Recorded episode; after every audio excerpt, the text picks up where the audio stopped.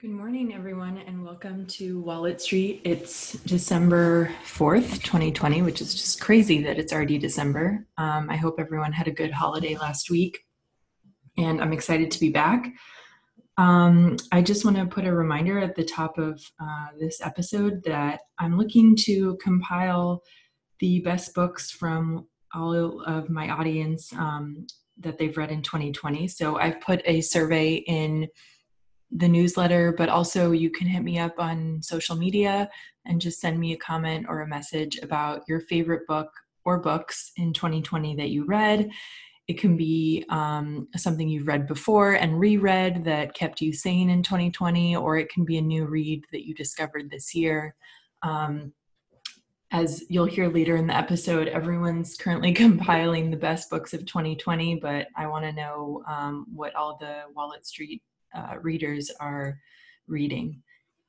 With that, I'm going to launch into the first segment about um, money updates this week. So, what I wanted to start with was, um, and if you'll if you go to the um, newsletter or to the website, you'll see a chart of number of digital wallet users in 2018 versus 2020 that I found through the Wall Street Journal. Um, it's absolutely fascinating you can tell that Apple Pay really dominates the market there. Um, but really, what's interesting is that you know all of Google, Samsung, and Apple have almost basically doubled between 2018 and 2020 in terms of users, which is uh, extremely interesting. Now, I wish the chart provided a breakdown of how many users there were in 2019 to really see if that majority of growth was evenly spread over the two years or if it really came due to um, the last 12 months and kind of the changes in, in behavior we've seen um, by people buying more and more online because of COVID.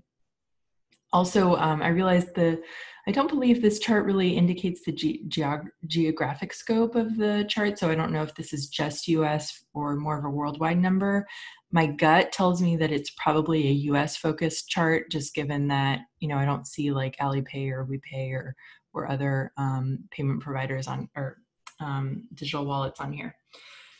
Um, moving on, so well, so why is this important? I guess um, before I move on, um, so Google announced that they are going to partner with some banks to offer checking accounts, and um, Stripe also uh, announced some um, partnerships with banks to offer banking services as well. So we've seen again more and more this trend of um, different companies kind of becoming new types of banks. Um, moving on, then um, we've got some pretty big M&A deals announced this week. Uh, Salesforce is going to acquire Slack at an estimated 27 billion. Um, so that's quite interesting. Um, and then the other big news is the S&P or the S&P is going to um, acquire Markit for 44 billion. So really unifying this kind of financial data and financial offerings and indexing um, co- company companies into one big mega company, um, which is interesting. Uh, other news: Luminar um, went public via SPAC, which is a uh, uh, company that does technology for self-driving um, cars. Uh, and the CEO of that company, I read in the article, is 25 years old, which is pretty amazing on what he's accomplished. I guess he started the company was he when he was 17, which is wild. Good for him. Um, I wish we, I wish I had also been that uh, precocious at age 17. Um, Warner Brothers announced that they're going to, in 2021, release movies both simultaneously in theaters and on HBO Max. Um, which is an interesting uh, move, really signaling the change in how we see, watch movies now. And then um, lastly, some funding announcements. Current raised 130 million and Current's a uh, US-based challenger bank, and then Chainalysis, which does uh, blockchain compliance, um, is looking to raise 100 million. Moving into kind of science and tech, um, if you'll see on the newsletter and, and, on the website, there's a spectacular photo of, um, I believe this is the Yukon um, in the Arctic. Uh, there's drone photos that Wired magazine has on, on the Arctic. It's really spectacular um, scenery, but quite sad to see the changes in how much greener um, the Arctic has become due to climate change and, and changing temperatures.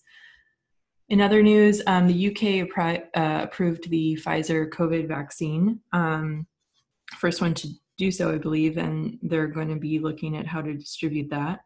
Uh, UK also is um, starting to phase out 5G Huawei um, technology equipment uh, after they're imposing a ban on 5G um, uh, Huawei uh, technology, kind of similar to how the US is, is going to, to proceed with that. And then lastly, um, I really wanted to highlight this amazing interview that Scott Kelly, who's an astronaut, um, did with Dax Shepard on his podcast. Um, Scott Kelly uh, is the person to have spent the longest amount of time um, in space in one flight mission with his, uh, uh, I guess, co-pilot or co co person in, in space, um, a, a, Russian by the name of, of Misha, and um, he talks about his experience. He was also, I believe, a former Navy pilot. Um, just a really fascinating interview about um, kind of his experience going up into space, what it's like to view Earth from that vantage point, and um, kind of the amazing humanity of it all, and how um, all these countries are able to work together on the ISS um, and the International Space Station, and kind of what symbolism that means, and how uh, it kind of highlights how a lot of the problems that we have down on earth um, could be solved if we just worked more together. Um, so i just i really recommend that interview. And i didn't know this but he's actually a twin and his twin mark kelly also an astronaut. So like what a power um, you know twin brothers uh, those are. And uh, mark kelly you may have heard he recently um, was elected as junior senator out in Arizona. Um, so very interesting interview. Uh, moving on to the etc section or the more fun section, which I always love. Um, a lot of, as I mentioned, a lot of book top 20 lists. Um, NPR released their annual book concierge for 2020, which I always love. They have fantastic categories that are very fun. Um, so if you're looking for something to read over the holidays, I highly, highly recommend checking that out. The Economist also has some really interesting book picks of the of the year um, from their perspective. And then um, a fun thing to look through is National Geographic released their best animal photos of 2020, and they're just like some really cool photos to look at.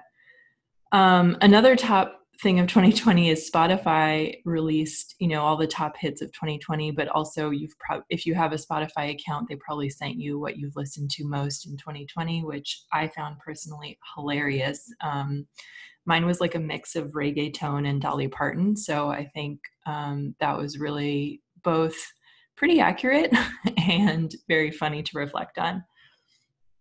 Um, two great interviews I listened to this past week. Hillary Clinton was interviewed by Dax Shepard, and she talks a lot about what it was like to recover from her loss in 2016.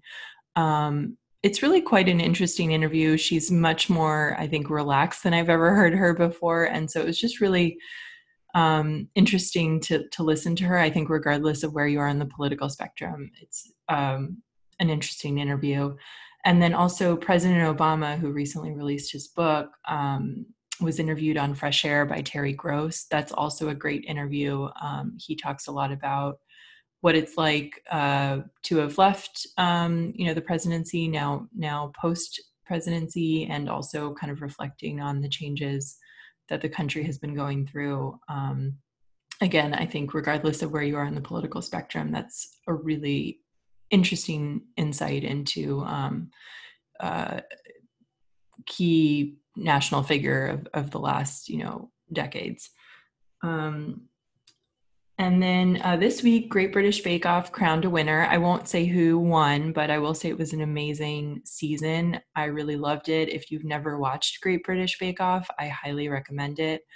Um, it's just a pure delight and um, makes me so happy, and I find it very soothing. So it was a perfect antidote to 2020's madness. Um, and then, lastly, to end on a, a sadder note, um, Tony Hsieh, who who co-founded or founded Zappos, um, really a, a, fascinating tech entrepreneur, um, sadly passed away.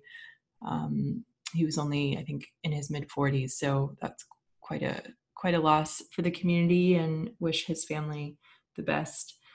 that's it for me for this week. Um, let me know on social media if there's anything that you would like to hear more from from me. Any comments feedback um, questions i always welcome user engagement. Um, with that i hope you have a great weekend. Talk to you soon. Bye